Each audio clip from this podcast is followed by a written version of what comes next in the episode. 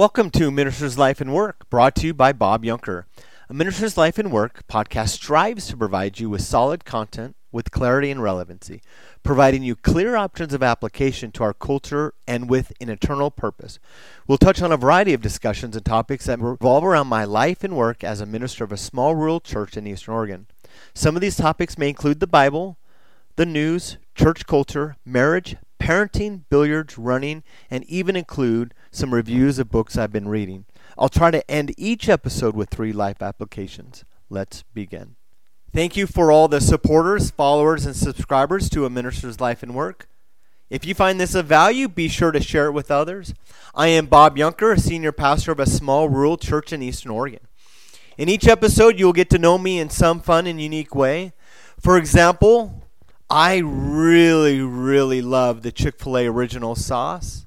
I love it so much that I'll use my pointer finger, my index finger, as a spatula to scrape off any remnants of sauce in its small little container. That is me. Years ago, while being interviewed for associate pastor, youth pastor position for a church on the northern Oregon coast, the typical question arrived during the interview process What do I do on my spare time? What are some of my hobbies? My response was pretty typical. I enjoy the outdoors, love hunting, love fishing, and etc. Then came the controversial response I really enjoy playing pool. The looks on the interview faces were of no surprise until I said, No, I really, really enjoy playing pool. I mean, I go to bars and taverns to play pool. Well, can't you play pool in a pool hall or in a home? said one interview. Asked one interviewer. Yes, but one, there is not a pool hall near, and two, not a lot of people have homes large enough to play pool. And three, most of the good or excellent pool players play in bars. Well, after being hired and a few warnings of how I should conduct myself, I played pool in bars and taverns on the North Oregon coast. In fact, one of my favorite places to play pool, and still is, called the Desdemona Club. I played at that bar for two years, three years, three times a week several hours a day. I got to play against and with the owner of the Desdemona Club. When I would play during the lunchtime hour, she would push pause on our bartending if there was not a lot of patrons to serve. In fact, I got to know her so well that I asked her to write me a reference letter. I want to read you this reference letter. I was asked if I would write a character reference for Bob Yunker, and my immediate thought was gladly. I have known Bob for about a year now, and I have found him to be one of the most pleasant men I've been around in a long time. He is quite settled and secure within himself and very diligent in whatever he tries to do. He has a personality that enables him to get along well with people without discord. I sincerely feel that whatever Bob tries to do, he will do he will be successful as he pays attention to detail. I wish him luck in all that he tries to do. Owner of the Desdemona Club, Karen K. Buckman. This was written January 27th, 2004. In fact, if there are individuals listening in following this podcast who may have occupied or been at the Desdemona Club, or you may even know Karen, Boy, I'd love to connect with her. In each of my ministries, I've been open and honest with leaders, church members from the pulpit, and etc. I enter and exit taverns, bars at any time, day or night, different hours of the day. I've met some incredible individuals in bars and taverns, such as the gal I introduced to you named Karen. In fact, Karen had once told me that being a bartender is similar to being a counselor, where you'll be a where you're a listening and a sounding board to individuals who have struggles, hurts, hang-ups, and addictions.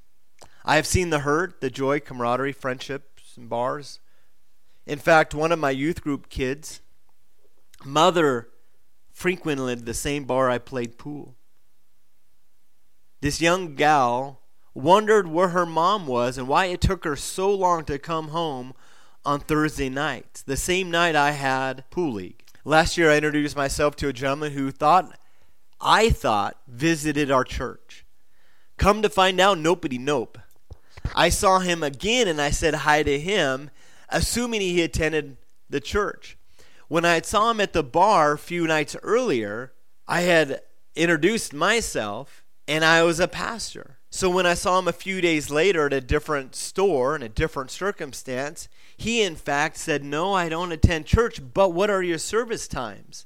And so I shared with him the service times. I saw him on a Sunday morning and he said it's awesome to know a pastor who goes to bars and hangs out with individuals without prejudice or condemnation. He's been coming off and on ever since. Out here in Harney County, we really only have two places to play pool in bars or taverns. After worship practice last week, I decided to head over to one of our local bars to decompress and to hit some balls around the pool table. I walk in with my pool cues and begin my routine. As an observer of the environment, I see that the pool table was empty, and by the looks of the bar, it was going to be a quiet night. After my second rack of balls, I was beginning to question my decision. My practice turned into frustration. I was missing some easy routine shots. As I was finishing up my rack, I noticed a gentleman walk up to the empty bar and ask for quarters as this potential player was making eye contact with me. At the same time, a large group comes in and occupies two picnic tables, two picnic benches near the head of the pool table. The location of these tables makes breaking and shooting very inconvenient. This lonely gentleman walks besides the two picnic tables and walks up to me with a glass of beer and quarters in one hand and a baseball cap in the other. And he walks over to me with an odd strut. He slurs his words and be- asks me if I'd be willing to play him. I obliged, and with preconceived thoughts of this is going to be a frustrating game of pool, I settle in in the fact that I can always learn something about myself or learn something about every circumstance I face. He asked me if I drink, and I, sh- I assumed he meant, I, do I drink during playing pool or at the bar? I said, no. And with a surprised look on his face, he said, Really? Then, to clarify my assumption that he was asking me if I drink at the bar, I said, Well, I have maybe a glass of beer or a wine here and there, but not really a drinker. We began to play our rack. His words, posture, and decisions was a, were a little slow. Then he finally asked me the exciting question, a question that I receive every time I meet someone new at the table. Can you guess what that question is? You're exactly right. What do I do for a living? I'm a pastor. His response was memorable. Not because of what he said, but what he did not say. The look on his face was as if to say, No, beep. He looked straight into my eyes without blinking, as if he wanted to investigate the back of my skull. I usually break these types of awkwardness moments with something funny or a deflection of some sort. But I stare back into his red, confused, and bewildered eyes. I explained what church I minister at and how long I've been there. He interrupts me quickly but deliberately and said, We're supposed to meet tonight. I thought it very strange, but I brushed it off as a comment as if it was enhanced by alcohol and nervousness. We continued some small talk, sharing with each other how we have similar acquaintances.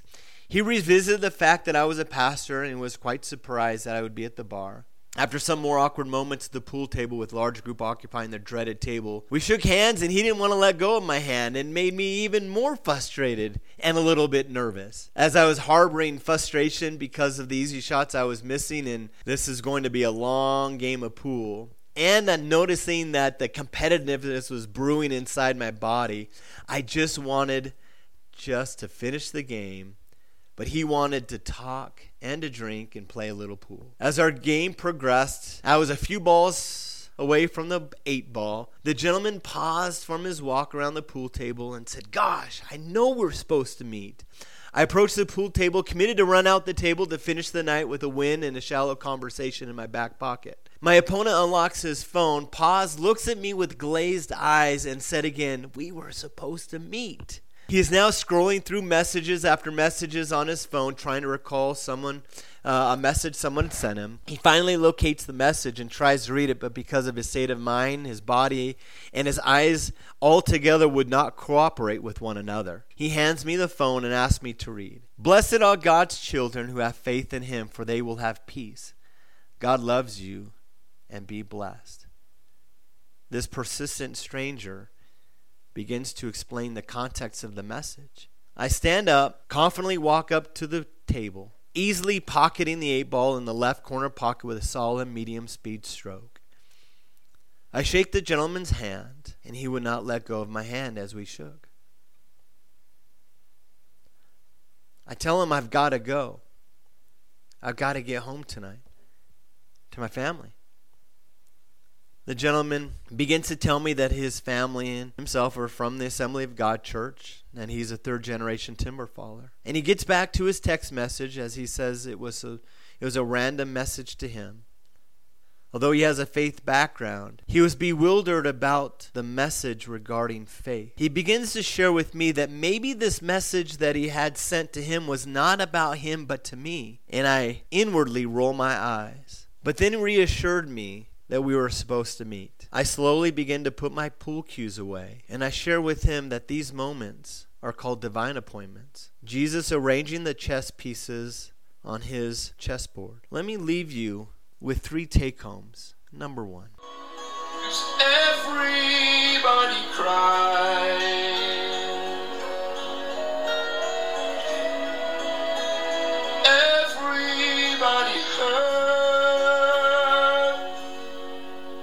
Cries. What you just heard was from a gentleman by the name of Father Ray Kelly, a friend of mine who was from Ireland, who came to our hometown this last year and blessed us with some incredible music and his rendition of the REM song Everybody Hurts, including me, including you. We hurt sometimes, including this gentleman who was frustrated, who was lonely, who was discouraged, and his coping skills had left him empty. I too was frustrated. But let me show you something else. Take home number two. Being in the people business, it gets ugly, it gets messy, and it gets wildly exciting. All the people you meet that come across your journey. If you're a, a bank teller, gas station attendant, a CEO, a pastor, business owner, caretaker, hospital employee, a nurse, you know that being in the people business, it gets ugly. We're going to talk about things getting ugly in the next episode. Point number three people ought to move you. I'm sure you've been upset, angry, disappointed in people. They have moved your emotional needle in a negative direction. The moving I'm referencing to is the seat of all of our emotions inside, the depthness, our character where people move us.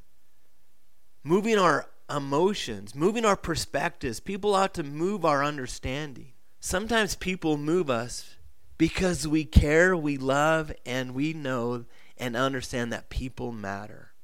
I was moved the other night in a variety of ways. I came to grips that night as I was there for my own prerogative my own need. I wanted to just decompress. But the divine appointment introduced me to someone who was hurting. Instead of being too competitive and being too narrow minded, I was moved to being sympathetic. I was moved to see him as Jesus saw him. I was moved with compassion.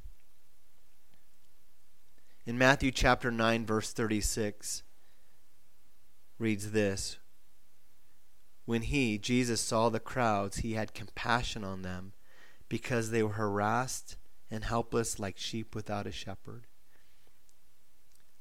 Several chapters later, when Jesus landed from across the lake and saw a large crowd, he had compassion on them and healed their sick.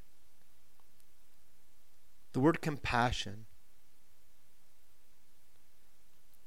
The word compassion comes from the place of the inner parts of someone, the inner parts of Jesus. If you were to take a look at it from the physical perspective, it'd be from the bowels, From the depthness and character of who Jesus is, he was moved. His character is compassion. His emotion is compassion. It's who he is. Be in the moment long enough to listen to someone, even if the smell of their hurts are deeply distracting.